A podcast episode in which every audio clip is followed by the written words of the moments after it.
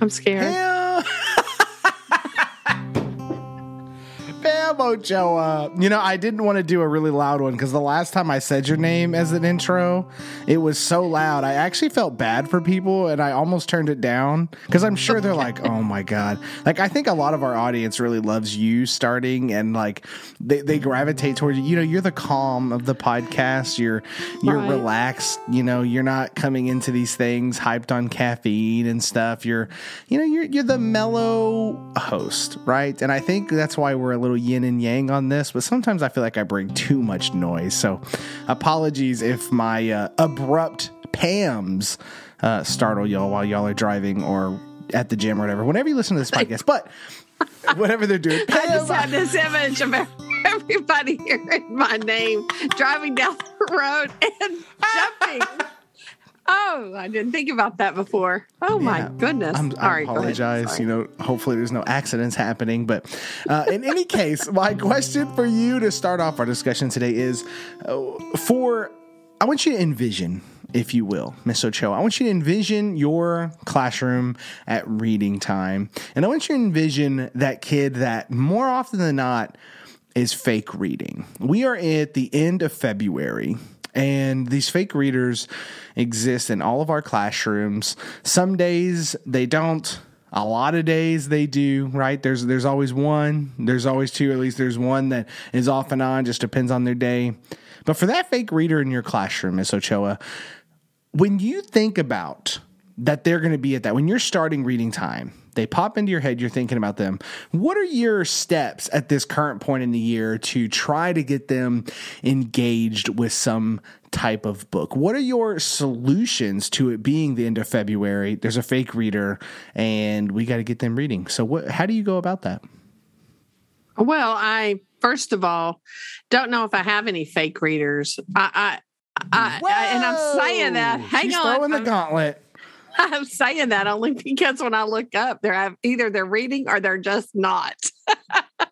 Oh, they're not there's even. no- They're not even pretending anymore. they stop thinking got you got you they are just like ain't doing it come and make me now what do i do i um first of all uh, conferencing is usually where you know i kind of kind of uh, let them know first of all that i'm watching them i let them know that i understand what reading looks like and i'll even you know before we start to read if i'm having some issues i'll let them know what i'm looking for and what it is that good readers look like. And so I'll do that.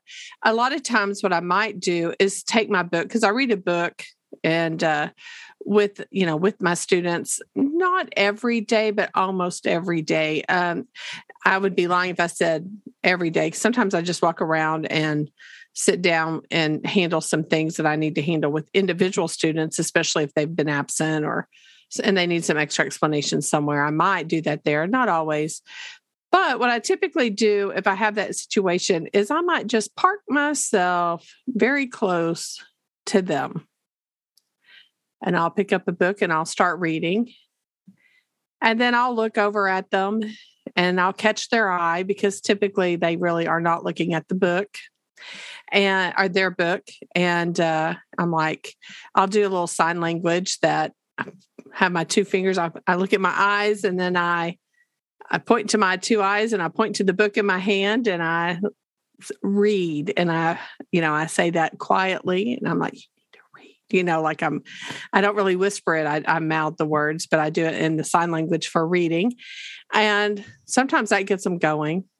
If that doesn't work, then I go and stand near them and I'll say, how come you're having trouble reading this book? And so I'll do a little mini conference and I'll find out, I'll try to find out why. Sometimes they'll say, well, this book, just is boring. And I'm like, well, I there's some other books right over there. Do you want me to help find you a book? Let's go over here and find you a book. No, I can do it. So they'll because they usually don't, you know, especially if it's a boy, they're like, no, I got it. Girls sometimes they'll say, sure. Or some of them say, yeah, I'll see if you can find a book that I like, you know. So it just depends.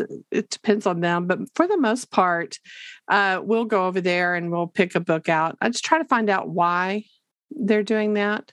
And uh, then I kind of talk to them and then I'll go back to reading. And then sometimes they might like talk to their friends for a second. I might look at them go, You're interrupting my reading. Please, you start reading so I can read. And they're like, Oh, okay, okay, I'm sorry. So I kind of just try to handle it that way. And uh, most of the time that works. And I'll talk and then I'll check back with them. I think it's important that you check back with them. How's that? How's that book going? Do you like that one or do you need to find another one? Or so you I just deal a lot of it with conferencing. I think That sounds beautiful. Miss Ochoa. Well, Did you have more? Did you have more there? Well, it sounds beautiful until you finally get that. You know, I do have some, it's not a perfect world. Yeah. It isn't. I like to think that it is. I have this ideal that it will be. I've had moments of perfection. I really have. But uh, boy, it sure does. uh, A room that nothing makes me feel better than a room when I look around and it's just, it's cozy when everybody is really reading. And you can tell because it's got a certain silence to the room or sometimes I'll have them even like we, we're doing some book clubs right now. And so I have some students in uh, one of my classes, they, some of them, they like to, re- they're reading the book together. I, ch- I let them choose how they wanted to read the book. So some of them are actually taking turns and they're popcorn, they've created their own popcorn reading situation. And it's real, I thought it would be bothersome to some of the other kids, but they just kind of moved away from them and they, they're reading on their own and things like that but uh so but just hearing everybody read or you know sometimes they partner read and things like that i just think that's just magic so that's what i'm striving for but you know i have a, right now i've got about four that are fighting me still and it's february so i'm not it's not a perfect situation but that's how i'm trying to handle it Well, that sounds fantastic and realistic for everyone listening. But, ladies and gentlemen, this is Craft and Draft. That's Witch Home, Jacob Chastain. We're two English teachers down here in the state of Texas doing writing workshop, doing reading workshop, and talking about it every single week. We try to bring our real world experiences to you. We try to talk honestly about our challenges and everything else in between. We also sometimes go into some bigger topics, but mostly we're just talking shop. We're just enjoying our lives. And you know what? This podcast is only possible because we have Patreon supporters. Yes, we have producers of this podcast who are listeners of the show who've decided to support us. And this uh, as of recording this, our patrons are up to six. Now, this is exciting news, Miss Ochoa, because our goal is to hit 10. And once we hit 10, we're going to start releasing regular professional development videos over there on Patreon, exclusive for them. They also get exclusive episodes of the podcast where they can get their specific answers. Uh, answered or their questions answered sorry. And we we specifically asked them to send us questions over there and they get first dibs on everything. So they get a lot of perks uh, for supporting us over there and we're so excited to we're about to record our next bonus episode. So if you're someone who is like dying to ask a question if you're floundering in workshop if you're you know it's close we're getting close to the end of the year you know within a few months if you're trying to plan something and you want us to have input you can jump in line. You can email us. You could go that route. But if you go to the patreon uh, then you can pretty much guarantee that your question is going to get answered in some form or fashion because that's what we do. But i want to take this time to thank sarah amy mark leah brandy and alicia for sponsoring this podcast for being producers of this podcast supporting us and uh, being just you know the, the the number one listeners as of right now. They're very engaged. Right. they're asking questions all over the place. Um, and we're going to answer a few of those today on this podcast. We have more that we're going to answer on the bonus episode coming next month. Uh, and then i believe miss ochoa we have a book to talk about but we'll get there in a moment. Ladies and gentlemen this is craft and draft. Welcome. Alrighty, Miss Ochoa. You know, I'm still trying to just a, as a moment of transparency while we're recording here.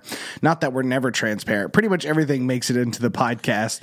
Teach me, teacher, Yes. is this is this edited, curated thing? And craft the draft. You know, I do some edits here and there. You know, if we have like a coughing fit or you know if we have to pause for something.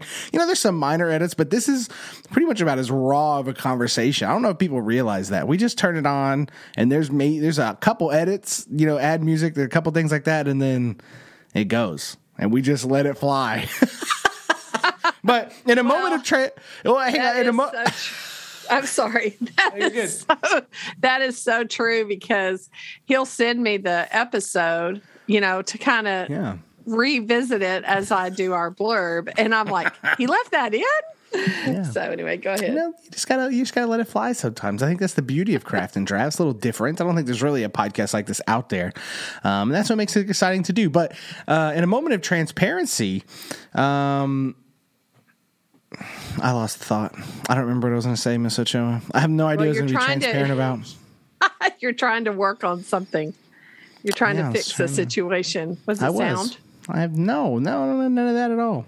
Oh, that's what I'm trying to do. I'm trying. Thank you. I was trying. I'm trying to work on the the new intro with the new Patreon like introduction and mm-hmm. and all of that. You know, my flow changes a little bit because of that. So, uh, you know, we'll see what works. I, I like the flow today, so maybe that'll be how it sticks. But, ladies and gentlemen, we have some questions uh, to answer. Would you like me to start this off, Mr. Cho, and read it, and then we can kind of go from there? Sure. We have we have one question above, and then two questions that are similar, and we're going to tie those together, uh, and then we'll move on from there. But our first question to start us off today is from Amy. Uh, Amy is is a is a Patreon supporter over there, and she asked. She said. At first, she said, I just want to say a huge thank you for your energy uh, that you both bring to your conversations. I look forward every week to the next podcast. She says, I'm a fourth grade teacher and almost always take some sort of nugget back into the classroom with my students. Awesome. It is great to hear real teachers talk about real struggles that happen on a daily with kids, both in reading and writing and just real life. Amen. She didn't say amen. I added that. But she says, oh. a few questions I do have. She says, in reading workshop, how often do you have them respond in their journals about their independent reading books? Is it daily, a few times each week, or weekly? And for your striving writers, what that can feel challenged to put words on paper, do you ever give them sentence starters or word banks? Thanks again for all you do. So, first question is How often do you have kids respond in their reading, uh, in their craft books to their reading? Miss Ochoa, how, how often do you do that? Well, at the beginning of the year, especially in that first semester when I'm trying to get them to write and think of, I mean, read and think about what they're reading, I think it's real important that they respond. One of the things that students have trouble with is connecting to the text. Mine are still having some issues with that. So, uh, as far as like being able to connect and find connections between texts, so that's something I've got to work on next.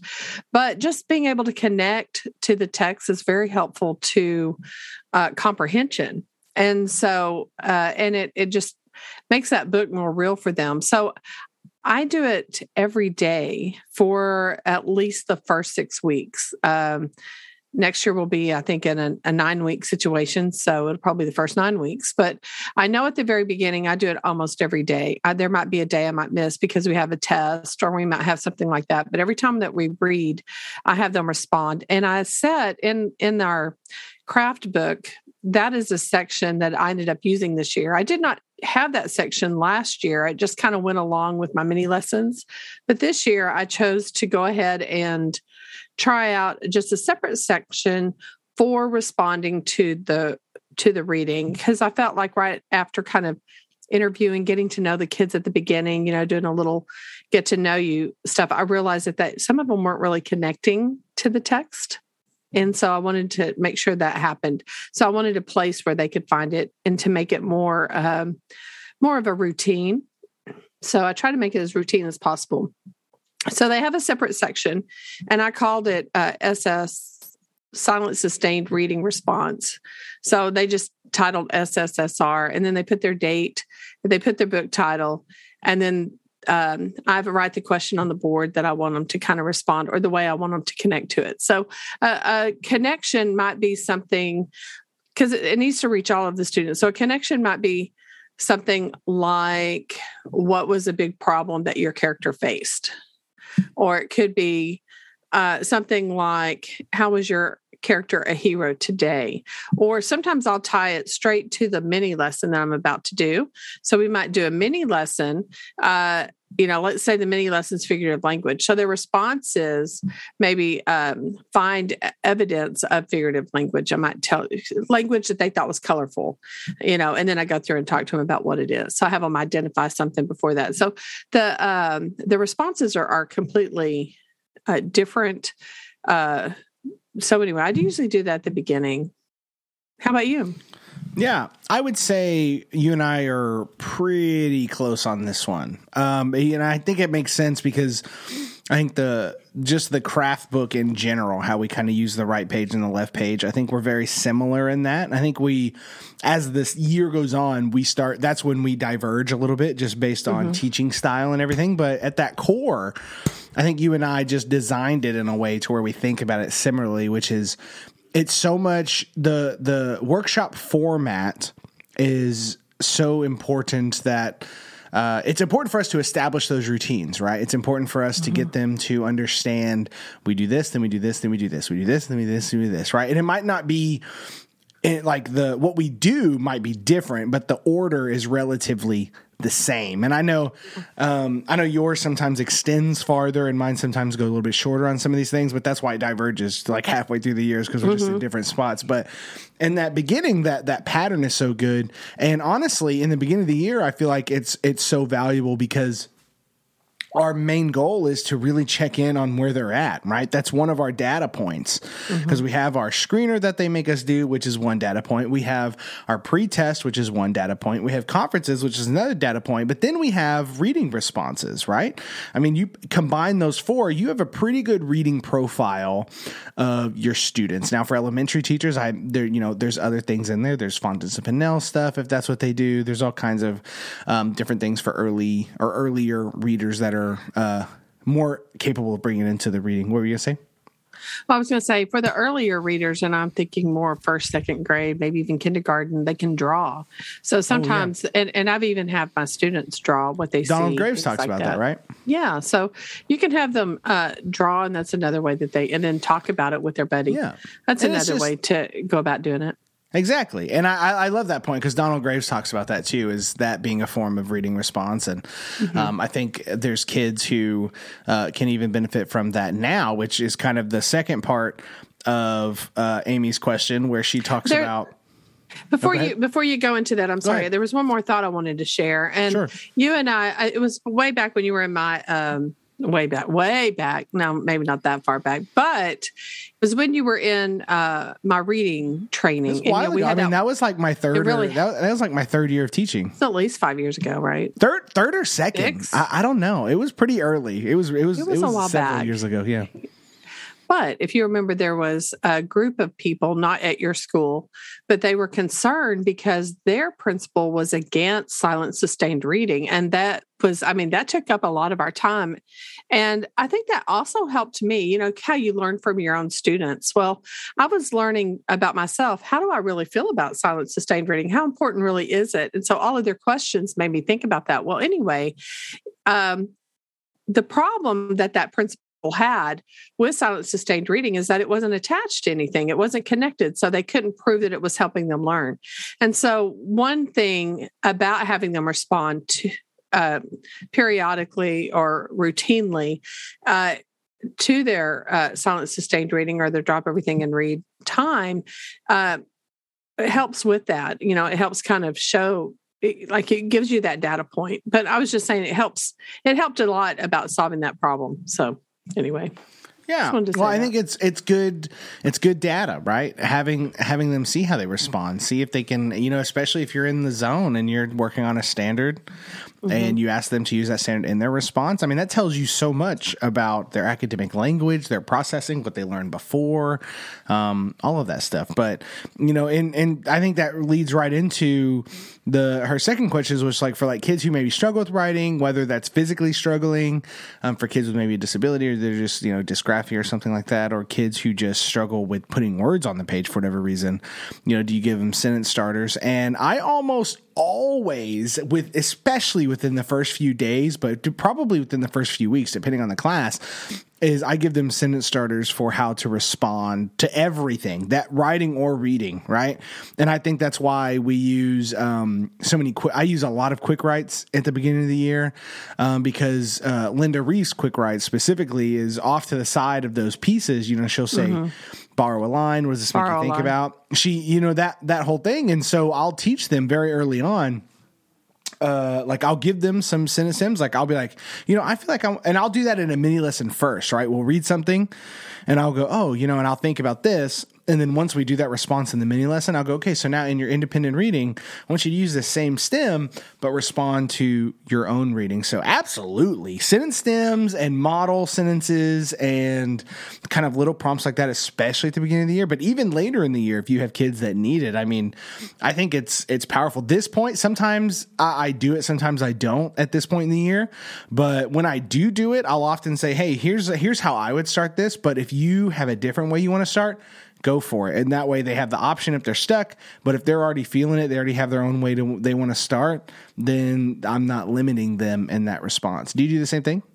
Yeah, and one sentence stem that comes to my mind that I think is kind of neat to do, and that is what happens next, especially from reading. They haven't read on, but it allows for that prediction and it allows for inferring. So they're taking what they know and then they're actually predicting, but they have to write a response. What happens next? And so it's kind of neat. And then they get all excited if what they guess you know, or what they think is going to happen actually happens, or it's like, oh man, I thought they were going to do it this way, you know. So it kind of helps them again connect to it. But yeah, I do, I do sentence starters, not probably maybe not as much as what you're talking about. Mine is more of a question uh, when it comes to their response uh, or having them identify something and then when they identify it write about it. Uh, but i do use sentence starters as well. I try to use just about anything and everything i can think of that's going to get some of them to write. And then that's that's one way that i learn about my students what makes them tick what doesn't make them tick.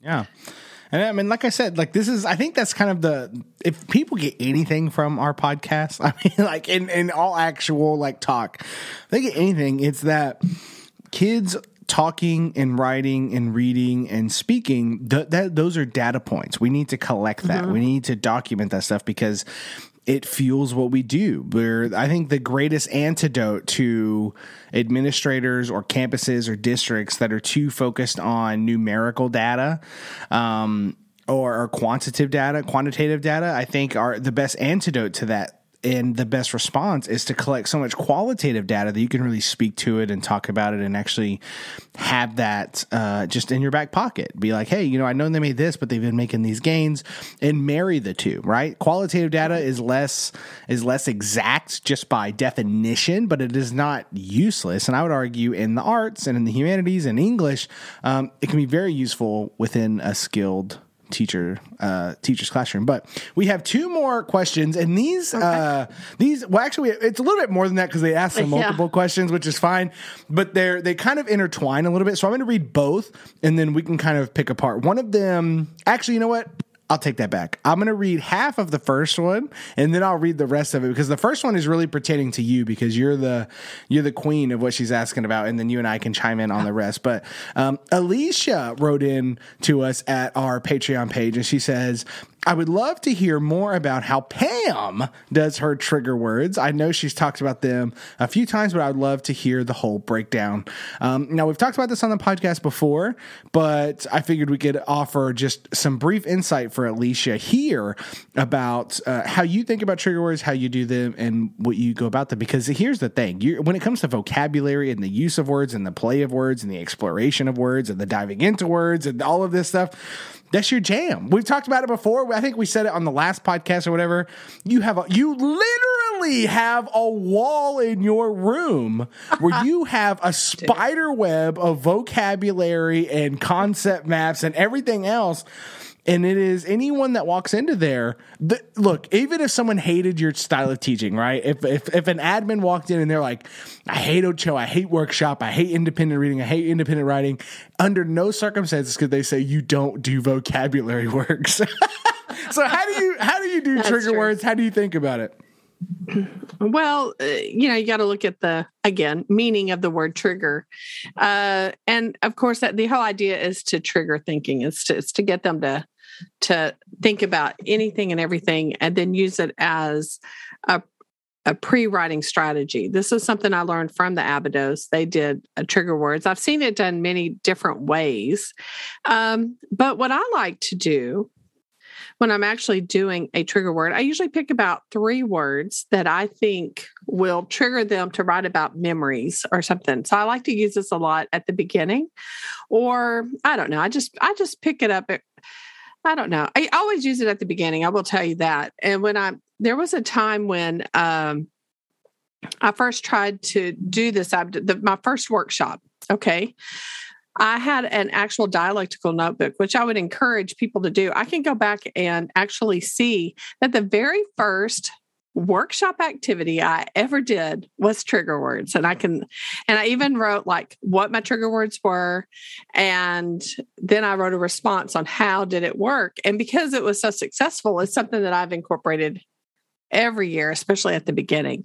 So, what I do is I think about a word that I think will sponsor some sort of uh, memory, is usually how I first go about it. And um, so I, I've picked balloons, you know, because a lot of times we celebrate with balloons. We have good memories with balloons. So balloon would be a good one to yeah. to start with.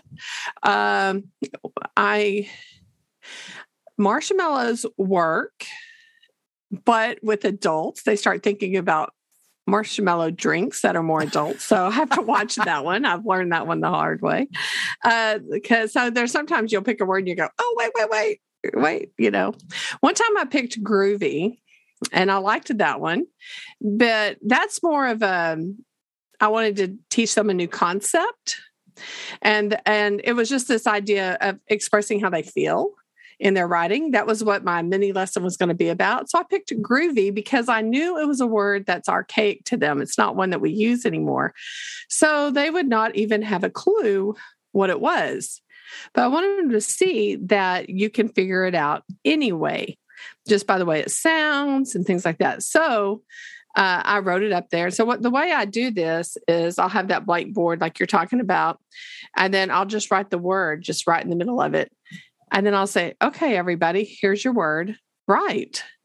And then I'll I'll have them write for about a minute or two minutes, just depending on where we're at in the workshop. If they're used to writing, I'll even let it go if they're all getting into it. So sometimes I'll watch them, but typically it's about one to two minutes, sometimes three. And so we'll see what they what they do. So they're like immediately. I remember this when I said groovy. They're like, we don't know what that means. I said, just write write whatever comes to your mind when you look at that word. And it was really neat because after they wrote about it, then I have them, if I always invite, uh, have an invitation to share. And so they were writing about how the word makes them happy. And it made them think about uh, a time when they were relaxed. And it was just really kind of neat how it worked. And so then I told them, and and then I at the, after that I played the Simon and Garfunkel 57th Street Bridge or a, you know feeling groovy uh, song and then I said now what do you how many of you had the right connotation or the right uh, for the word groovy and they were all oh my gosh, it does mean like feeling good and being cool and all that stuff. So it was just kind of neat. So I just pick words that I think are going to kind of fascinate them. One time I put up elephant. That was cool. And they were like, they talked about when they saw the elephant the first time in a zoo, or they talked about how they like elephants. Somebody talked about how how uh, elephants have a long memory and what they knew about them. So sometimes it's just whatever, you know, whatever pops into my head. But uh, that's what I do. And I get the kids to kind of like the words and think about the words. And then I'll say, okay, why don't y'all bring a word to me? And we'll see if we can use it one time. So then my next step is to get them to give me the words. Yeah, and what a I mean, it's such a fun. Like I think sometimes we forget that vocabulary vocabulary can be fun, mm-hmm. right? Like it can be something that we play with and explore. It's kind of like grammar, you know. It's the right. Um, I was on a, a, a podcast this morning um, on Teachers on Fire podcast with with Tim over there, and he was we we I talked about that. I was like, you know, he asked about grammar, and I said. I don't have, you know, for like the literally for uh, quite a while in my classroom, for like half a year, I almost never talk about grammar. And it's not because I don't think it's important, it's because I want them to focus on meaning first. Because if grammar is awesome, grammar is powerful, grammar makes the world go round. You know what I mean? It can right. literally change the meaning of stuff. I mean, Emily mm-hmm. Dickinson and her dashes alone, you could have a whole doctoral study on how she does that and why, and, and really thinking about it. And, you know, that's kind of our goal, right? Is yeah, we need them to learn certain things, but also words are fun, grammar's fun, all of this is fun, but it can, it can be ruined really fast. But now, on another note, so in Alicia's question uh, after she asked you about uh, her or your uh, trigger words, she wanted to also talk about grades. And she wanted to ask uh, Do you take grades for the work they do in their craft book? She says she's a fifth grade teacher and we are a workshop district, but our parents expect more than just a writing grade. I'm trying to figure out how I can make a grade for their work they are doing, but without collecting everything. Now, she also adds, Thanks. Uh, thanks so much. Your podcast has literally changed the way I've been running my workshop and my notebook oh. system. I've learned more about my kids in the past few weeks than I have all year when I was doing worksheets. So that's awesome, Alicia. That's uh, it is. It's a very humbling compliment, but it's awesome. But before we answer the grading question here, Brandy also chimed in over there at Patreon, just like you can if you become a patron, That's where she said one of the things I'm struggling with is grading. She just starts right off. She says, "I love the workshop approach, but I'm required to issue standards-based report cards uh, that has many different ELA categories. For example, my students receive separate grades for reading literature and reading informational." Text. They receive grades for vocabulary acquisition, speaking and listening, conventions of English, and so on. So this is really this is really one big question tied up into one thing, which is where do we do grades? How do we do grades? Um, grades always come up. I think we've made that joke before on the podcast. Is anytime we've done trainings, anytime we're talking to a group of teachers, they'll be like, "Okay, that's great, but where do you get your grades?" That's literally how every conversation goes. It happened in curriculum writing. It happens in the podcast. It happens at training. So the, let's do the the easy question first, and then we'll jump to grades as a broader one. But uh, Alicia, when she was asking, "Do you take grades?" For the craft book. Miss Ochoa, do you take grades for the craft book? I do, I do, I do take grades for the craft book. How but do you do that? How do I do that? Well, um, I don't take grades on every little bitty thing that they do because my problem is I have too many grades. I gotta, I mean, I can't get them all in the grade book fast enough because there's so many of them. So the how I get so many is just um, yeah, all the different things that we do. So, first of all, we're standards driven. So, if you if your mini lessons are standard driven, then uh, I give a grade like they might. If I definitely need to have a grade on this particular standard, because I think somebody said that they had a standard you know st- they had to show that they had mastered that standard. So in our in our craft book on the right side is where they've analyzed the writing. Let's say that's or you know the author's writing. So let's say the uh, standard is figurative language. I think you had mentioned that earlier. So let's say it's figurative language. So in so they've done some annotation they've taken notes they figured out what you know i've given them some notes about what figurative language is uh, let's say similes, metaphors, things like that. They go in and they find the metaphors or the similes, they highlight all of that. Then they write a note next to it. What's it? What is it comparing to, being compared to, whatever it is, that's what we're focusing on. And so they write those notes sometimes on the annotation. Then we go turn around. And on the left side, that's where they actually do some practice where they they might uh, write some sentences that have that. They might go into their SSR book and find examples from their own book that they're reading, pull that out, put that in their craft book. Now, what they do is I'm like, okay, I need you to go to mini lesson, let's say that was 27.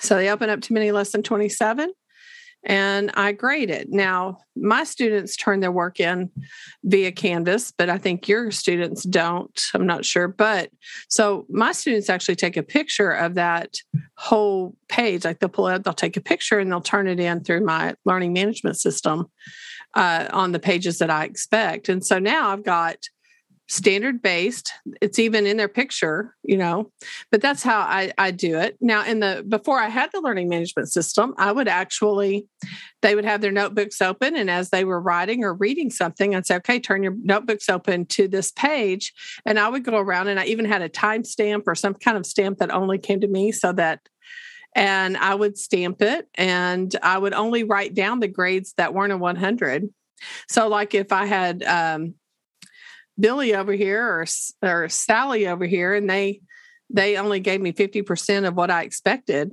then they get their 50 or their 80 or their 90 and it's just whatever rubric sometimes i've i've even walked around with my little rubric and went check it you know and you get where you know that rubric pretty good so uh, and so what i do is most of my kids were always doing their work so it was easier for me to record only the ones that were the lower grades. And then if I didn't have a rec- record, but I've already seen their work, then I went up there and put, gave them 100.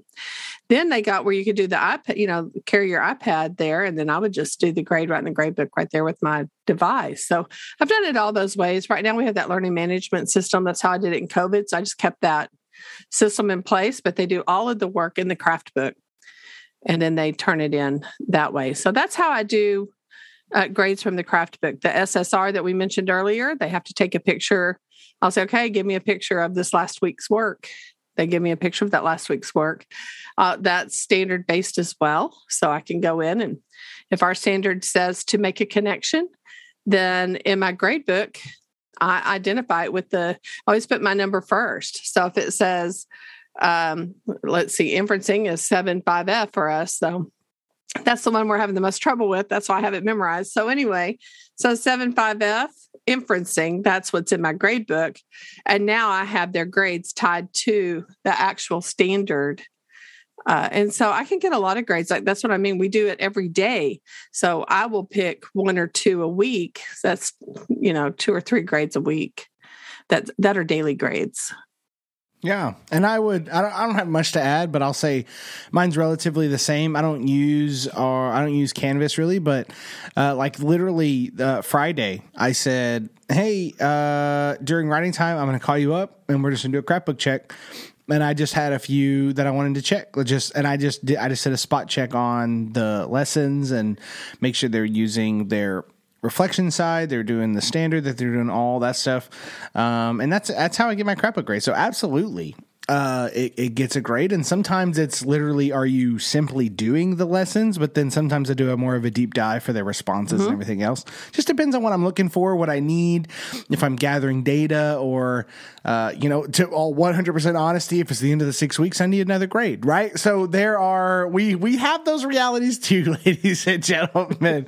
Um, but now the, the broader scope of these questions with Alicia and Brandy is, is really just about grades um, in general, right? And it's about, you know, it sounds like Brandy specifically, she has so many aspects that she needs to get a grade on. And I'm sure that can be very challenging. I'm not 100% certain what grade uh, Brandy has, um, but the. I think I mean I have my thoughts about this, and it's if you have to have specific stuff for you know informational fiction, grammar, all of that stuff then within the workshop, I would just plan out different checks of when kids should be able to demonstrate where they are, right? Uh, and that would be, you know, for me, a lot of my stuff, a lot of my checks on things come on Friday. Just it fits the workshop. You know, I usually uh, it, it, happens. It happen every Friday, but I usually poke it there. Um, it's because we don't usually give our main test on Friday. So Friday is usually like my day to check on things. So, you know, for instance, if I need to know if they've mastered informational text, maybe I'll hand them a small thing of informational text and we won't walk through it together in a mini lesson. I'll just hand it to them and we might pre talk about some strategies or whatever, but then I let them read, answer some questions. The sometimes I let them keep it in their draft book. Sometimes I'll give them a note card to write responses on, or, you know, just depends on what I'm doing. And they'll hand that to me, and I will. I do two things with this. I had an academic coach one time that taught me this, and I think it's super beneficial. Is that let's say you're doing an exit ticket of some kind, they have to answer three questions, and they're your three questions that you're working on, standards wise, et cetera, et cetera. They hand in what they wrote. You make three piles. You say, mastered meets approaches, right? Or high, medium, low, right? Uh, well, what? You sure it wasn't me? it wasn't you, actually. But It was. I thought it you was, were in there when I taught No. other teachers that. No, well, Anyway, go it, ahead. It, it was John Bowles, who's I, Yeah, I feel comfortable which- mentioning his name because he's Yeah, been I on Teach Me him. Mm-hmm. Teacher. Yeah, he, well, yeah, he's been on teaching. He now he teaches uh, uh, a whole class on being a chef, and he gets to run the whole thing. He's Yeah, living his he's best pretty life. awesome. But he was, I mean, he's one of the reasons why I don't suck as a teacher. He taught me a lot of stuff, but you know, just doing that, and you can kind of just see it just in piles of who has it, who doesn't, who's not. You could assign grades to that, right? You can have those based out. Um, so that's one thing I do with them. But really, what I'm doing is I'm checking for understanding. So before I do an activity like this, I tell myself, and I'll write these out. I'll sometimes I'll do on sticky notes. Sometimes I'll make it more official, like a Google Doc or whatever. Whatever you need to do, I would suggest you do it. Whether that's a you know spreadsheet or whatever. But you say, what does masters look like? What does a master's response look like? What does it meets? What does approaches? If you don't use those terms, what does a A look like? What does a B look like? What does a C look like? What does an F look like? And do it that way. And I think those are, I think that's a perfectly valid way to check for understanding because even though we, eh, you know, especially like me, you know, sometimes I feel like I just, I beat the drum of freedom and, and uh, let kids do whatever they want in reading and writing. And, you know, I just, I, I thrive off of that. I still do academic checks. I'm still standards based. I'm still checking for understanding. I'm checking for comprehension. I'm checking for all the things I need to check through. Um, I just do it periodically. So, my advice for that and how to manage grades is figure out what that looks like in your content, what that looks like for these specific things, and then just find out certain checkpoints that you want to hit uh, in your workshop. Now, I would also advise if this is a new process, you don't be a slave to the checkpoint. If you are behind, don't give, you know, some people will give a test regardless or give a checkpoint, give an exit ticket, give a formative assessment because they said they were going to do that. If your kids aren't there, then don't do it. It's going to be bad data, right? You just need to feel it out, you know, and if you feel like, yes, I've taught these things, whatever, I feel like if I give this check, I'll have a good understanding of who has it and who doesn't, then that would be a good thing. And I think that you just figure out in your own space, in your own district requirements, what that looks like for grades and then apply it from there. Well, yeah. And I, you know, I do that where you're talking about what's an A, what's a B, what's a C kind of thing. I do that with my um, It's a great practice to do in PLC too. It is. It is as a as a team to see if as a team you are actually uh, calibrating with each other and what what you think is an A is what I think is an A. Then we know that we are working as a team, and our school is is uh, being equitable to all students when we can calibrate like that. But but I do it with essays as well, and that is I just immediately when I they turn in their essays, and then I I put them in those piles, and then from there I begin the grade. Um, so I might, you know, grade my A's, and then I grade my B's and C's or whatever. But I go ahead and I group them, and then that, al- that always helps me. That I've already my first impression is this is my better paper. So then it kind of gives me an idea when I'm going through there kind of quickly, because you know when you're grading 150 essays, it gets kind of uh, burdensome you know, and it takes hours. So sometimes you have to do it quickly. And that was my way of making sure it was done quickly, especially when I taught in high school. And so um, my first impression, and then I go back in on a second read. And then that's when I'd actually do my put my grade on there. As far as getting grades for uh, writing workshop, it's still almost the same way. Um, you know, if if we're doing drafting, if that's if that's our standard, then I put that standard there. That's what the kids are doing. And then they take a picture of their draft. And it's tied to the mini lesson that I've taught them so that so that uh that lesson is still there and that that standard is still there. Uh, if it's for grammar, uh, you know, you could just give a grammar grade. Sometimes we do, you know, we we might put them on a little program here and there because our district makes us do that, and so that would you know be a grade. But I typically get my grammar grades when I ratiocinate when I have the students go back into their writing, and I might say, okay, you need to find. And I got this from Dr. Carroll, uh, jo- Joyce Armstrong Carroll, because she's the one who created this process, and she wrote about it in the national. Um, teachers of English journal. Uh, I'm thinking back in 1980s or something like that. It's been around for a long time, but that's where you use you color code, and you actually like you're looking for let's say verbs. So the kids have to circle all their verbs and then they have to make decisions as to whether they're going to change them or do they, you know, do they match whatever you're teaching. And then you have to make those changes. So when they make that change, or if they do some sort of revision and they rewrite the entire sentence, then I look over that and, and that's how I I determine where their grammar grade is. And then their sh- their speaking grade typically comes from when they're sharing and they're presenting or they're talking to me through a conference and they're actually able to express those things. So I kind of just have a rubric there and I kind of um, put those grades if I have to have those. So those are just some other grades that you could find in other places. And of course, your test grades, which would be the essay and then any kind of test you give.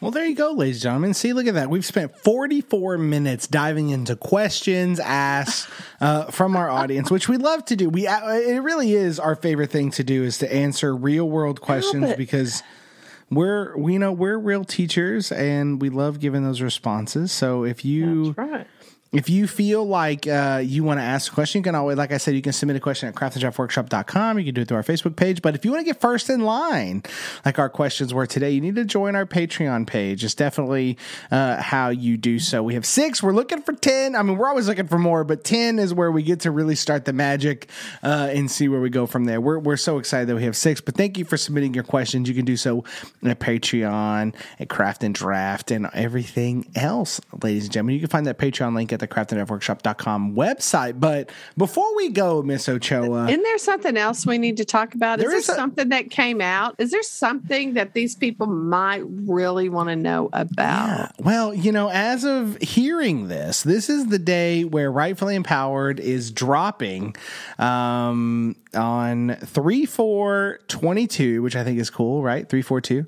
Um, yep it's it's I'm super excited about it, but you've been reading it, and I you know I have. I, am not I'm not really one for shameless promotion and stuff like that, but I feel like you know we have a podcast. People on this audience might be interested in the book and stuff like that. So I wanted you know we wanted to close this podcast out with. I, I honestly I want to hear what you think because you read the intro several months ago, mm-hmm. um, and then you ignored it after that, and then I sent you.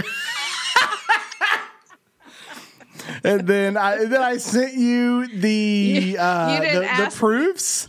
You you didn't ask for my uh you know my acknowledgement. You didn't ask for my recommendations. Yeah. So you know, hey, if I don't fit in there with uh, Kelly Gallagher and Laura Robb, hey, it's okay. Yeah. It's okay. Uh, so I have to ignore it. But now he wants my opinion. Yeah. Well, yeah, yeah, just a little bit. I'm curious, you know, you've been diving in. I just, I, you know, I just want to hear your thoughts or, you know, let's talk about it just for a little bit, uh, you know, for people that might be curious about it, that might not understand what the book is or haven't even heard about it yet for some reason, despite the fact that I've mentioned it on every podcast because I'm just so excited about it. Um, you know, what are your thoughts? What are you, what are you processing? Well, um, first of all, one of the things that you do really well is you take and you give us a good insight of what type of writing your students are doing in the classroom. And I like how you have woven their writing with your writing. And so it's really kind of neat to see how you use their writing to help prove your points. Uh, I like how you dove into an actual mini lesson and a workshop and you've actual and conferencing and you've actually dove in and showed us how it looks uh, with more than one student. See i did read it. You know what's so You're funny about I'm that ignoring though? you and i read it because that's not no, that's not no, at no. the beginning or the middle or the end. That's somewhere that's in particular. That's right.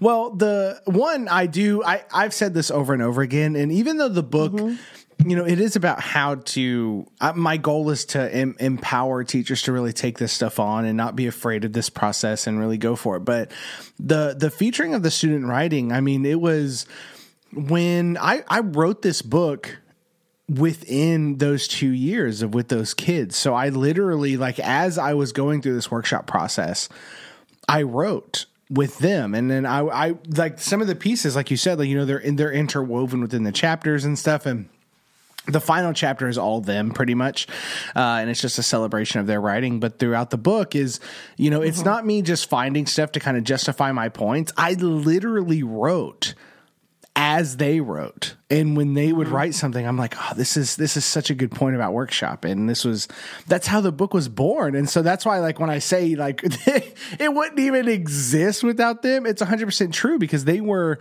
the the full inspiration they were this but that mini lesson you're talking about i have a chapter where i definitely i I, you know, I, I write out a, a, mini lesson and, and how I go through the conferencing process and stuff. That is, I, I have that memory ingrained in me, not just because I've written it and I've reread the book a hundred times because of editing and revising and stuff, but that was such a, a pivotal mini lesson that year um, that I just, it, it's just stuck with me. And it's, it's one of the ones, you know, how we, we share our lessons on here on the podcast all the time. And you know, we we share the ones that have been great and the ones that we failed at and stuff. But that's one of the ones that, you know, it's I, I'm just I'm so glad that I was able to you know write about authentic stuff because that's a that's a real world workshop right there.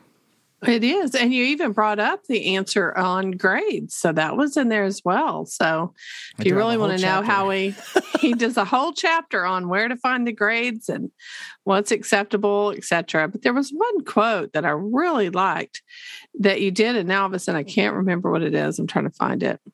But uh anyway, I, I just really I really thought you did a good job here. Um I like how you advocated for the for your students and advocated for the process of of writing in the workshops and uh, how to go about it and how to defend it. And uh, anyway, and I like here how you talk about how conferences serve as a data gathering, which you've mentioned here a lot. But that's not really the quote. Maybe we might can share the quote later. I don't want to miss. I don't want to misquote you. So no, you're fine. I think the the part that I haven't talked about yet, I don't think on any medium, is that advocacy piece, right? Mm-hmm. Because yeah, I, I felt like the because I wrote the book. It's it's a short book, and I, I, did so. I that was a conscious decision. I left out the reading side entirely. Um, I I wanted it to be a catalyst. I wanted it to be a manifesto of sorts. I wanted it to be something that you read and then you go off and do it, not something that you just dwell on and, you know, you kind of just takes forever to get through. You know, it's something that I want people to consume really fast, but the that advocacy piece is I wanted to give teachers tools because there was a That's time. It. It's it's your quote that you said with tools. So keep going. Well, there was a there was a time when even in our own district where independent reading was frowned upon. Now we've waxed and waned, right? And we're in a mm-hmm. a very good spot with independent reading and writing stuff with our district. None of the stuff we talk about on here is threatened by our district currently. You know, we we feel very free. We've been open about that. Um, but there was a time when I I had meetings where I was advocating for independent reading, and there was people asking about it being a waste of time. Right? There was mm-hmm. people mm-hmm. saying can't you be using this time more easily? You know, but of course you love independent reading. It's 15 minutes of time where you're not teaching or doing you're not anything. grading. Yeah, you're not doing yeah. anything. And I was like, what? Like, you know, I've lived through those experiences. Um, and I know there's tons of people who are, you know, they're listeners of this show or listeners of Teach Me Teacher, or they're they're looking for something. And I wanted to give people kind of a, a blueprint of sorts to, you know, if you want to do this and you're alone, there is a way to convince people. You know, there is a way to partner with your administration. There is an intelligent way. Yeah, you can be rebellious. I'm all for that. Uh, Pam will be a testament to that. oh, yeah, he'll stand up. One thing about Jacob, he'll stand up for you if you're a colleague of his. I, you know, and then you talk about that in the book too. You talk about how yeah you need to collaborate with your colleagues and work with them and to teach them about what you're doing. Well, um, but there's go ahead, go ahead. Well, I, I, I was just going to say briefly is the the reason I do those things is because I've been alone before right? Mm-hmm. And I, have said from the moment that if we're doing what's right by kids and people come in trying to tell us that we're doing something wrong or they try to challenge us, I'm always like, I jump to the front of the line because I can, because I'm a DC and I'm respected by our principal and our district and I can kind of, uh, I can hold the line, so to speak. Um, we've had some of those moments, um, but I feel like it's my obligation because of that. But the, the book, that chapter about advocacy and stuff is, really about if you're not in that position, if you're someone who is doing this alone and you're trying to push this, whether you're a literacy coach, an admin, a teacher, whatever, it's there's there's a way you can do this. And I kind of I, I felt like that was so important to do because it's what we can talk all day about the dreams of what we want workshop to be, but if we have no way of actualizing it, it really doesn't mean much. But go ahead. You were going to talk about. Um, oh, system. there was just one particular line that I think you stole from me. That's possible. I think it has something to do. Of course, I had a different word, but it, it, it you know, it, it's kind of like this. The conference is the heart of. How many times have you made fun of me for saying something is the heart of. I think you stole that straight from me, Jacob. that's very, you know, it's very possible that you influenced that. Uh, that's so funny because I don't have we have we told that story on the but we have surely we've had. I'm to. sure we have. But. but for for people who are unfamiliar, you know, there was this moment, and this was early on. This was before like I knew who Pam was. We had interacted, but you know, we weren't colleagues necessarily. We didn't really know each other. We talked to each other way too much nowadays, uh, to where we, we know a lot about each other and we can kind of jive back and forth. But like that jive, that's a good one. That's a great trigger word. That is um, a good tr- trigger word. But uh, there was a time where that wasn't true, and I just kind of knew you as the you know you were the academic coach. You were always at trainings. You were just that person, and I, you know I agreed with what you said, but I didn't know who you were and we were at this guided reading training that we were forced to be at for middle school and, and I was forced to teach it yeah. And we were sitting there and we had this like, it was like a circle. We had a breakout session, kind of, I guess. I don't know what you call it, but like we kind of split the room in half and I was in your circle and we had to read the, it was one of those PDs where you had to read and then go to the circle and talk about what you took away. And you just were like, you just sat there and with the driest wit no emotion whatsoever. You said guided reading is the heart of a workshop. Without it, you'll die. and it was just the funniest thing I've ever experienced. It was partly because we were all mad that we had to be there because it was the end. It was it was long that, trainings at the end of work weeks. I mean, mm-hmm. it wasn't that the training was bad. Guided reading has its purposes. It has all this stuff. We're not bashing guided reading, but it was just you know it was just one of those things where we were forced to be there. It was long. It was several hours for like throughout a semester and you just having this droll voice about this the guided reading being the heart of the workshop it was so funny that it made an imprint on me forever. And I just that I mean that is probably where that came from. Although I'm not using it in that in type of facetious light. term. Right. A little but different, I but don't think I didn't catch on. That's me connecting to your book. Jacob. Yeah. Connecting. Well, you know, I had there was times when you know because i read a lot right? I love professor development. Teach me teacher sponsored by heinemann so i get free books all the time. I i interact. Like i read pd for fun. And you know part of that when you're writing your own is you want to have your own you want to have your own voice obviously and stuff. And um it's just it's that part of like uh you know you want to articulate yourself in a certain way. And sometimes phrases come about, right? There's things that like just by speaking on a podcast every single week, and you know, I produce two podcasts uh, a week at this point with Craft and Draft and Teach Me Teacher that you know, you get phrases and stuff, and it's just like, oh my God, was that me? And like when I, especially like when I go back and read stuff, right? Like rightfully empowered is really fresh in my brain because it's it's just now coming out to publishing. But like when I look at Teach Me Teacher, I'll I'll open that book and I'm like, did I did I really say that? Like that's you know what I mean? And it's just, yeah, and when you not, sound foreign to yourself. Yeah, and that's a good thing. Yeah. You know, Stephen mm-hmm. King, not to get off on a tangent of writing again, but Stephen King talks about in his book On Writing, which is one of my favorite writing books of all time, even though I, I'm not a huge fan of Stephen King, is he talks about when you finish something, put it away in a drawer for three months. Um, and that's what happens when you publish, right? You write like I wrote rightfully empowered and then I sent it away and then I didn't see it for six months. And there was things in there that I was like, why did I say that? Why did I structure it this way? And there was things where I was like, hey, I wrote that. Pretty good. but what would you for someone you know to, we're we're going long today but for i'm i'm just curious because you know when people ask me about the book i i spend so much time talking about the kids and all of their stuff because that's what i i really do i just i'm so excited for them we're we're going to do a signing for them. They're going to sign 100 books together. My wife and I are planning this event where they're going to get these little published author uh, uh, business cards. They're going to sign a poster. They're going to get a goodie bag. You know, they're doing all this stuff. We're going to celebrate awesome. them and let them, you know, they're published authors. They really are published authors Mm-hmm. as of 3 4 22. And, you know, that's what I care about. But for someone who's reading it just as a different perspective, how would you describe Rightfully Empowered? What would you say? It, who who is the audience for that book? I'm, I'm genuinely curious.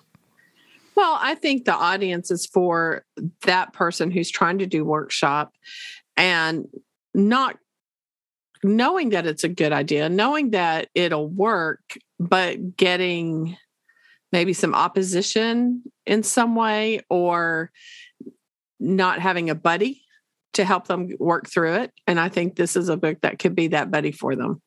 Um, it, there's a lot of places where you say, you know, your your workshop's going to wane here, but don't give up. This is where most teachers quit. This is where you need to dig in. And I think that is advice that we do need to hear. And when you're when you're sitting there and I'm like you, I've been by myself. I mean, because I started all this in the 80s. So I really or in the 90s actually. So I I uh have been by myself. I mean, I've been made fun of actually for doing this process with uh, you know some veteran people. And um you do feel alone. So I think this is a book that if you have it, it gives some great pointers. It works through the whole entire writing workshop and um, it encourages those who need to be encouraged as teachers. Well, I can't ask for a better uh, endorsement for that. So th- I'm going to take this as your endorsement, Miss Oh, Ocho, if you don't mind me. But uh, thank you, everyone, for joining in to this podcast. Uh, we love answering questions. If you have a question, you can submit us at craftanddraftworkshop.com. Or if you want to be first in line to questions and everything in between, go visit us at Patreon slash craft and draft, where we uh, you can support us over there and jump in line, just like six of our listeners have done so already. Remember, our goal is to hit 10 thank so we can you. start releasing. Yes, thank you very much. But our goal is to hit 10 so we can start releasing more and more professional development uh, videos, which is what we really want to do. Um, do some live stuff, everything else in between. We really are. Uh, we have. We're planning so much that literally before we started this episode, Pam and I went. We need an assistant. so we're we're excited. Thank you for those of you who support us, though. We really do thank you. We know that your money does not come easily; that you work extremely hard for it, and we value that. And we want to give you extra value, which is why we're giving a huge bonus episode coming up next month. So if you guys want to hear that bonus episode or a past bonus episode, uh, then jump over there to Patreon so you do not miss anything. That's Pamela Cho. I'm Jacob Chastain. Subscribe to the podcast you don't miss anything. We release a podcast every single Friday talking about a variety of things in regards to reading and writing workshop and pretty much everything in between. Go to visit us at craftanddraftworkshop.com where you can find every episode. Leave a review if you enjoy this episode and know that we are here. For you.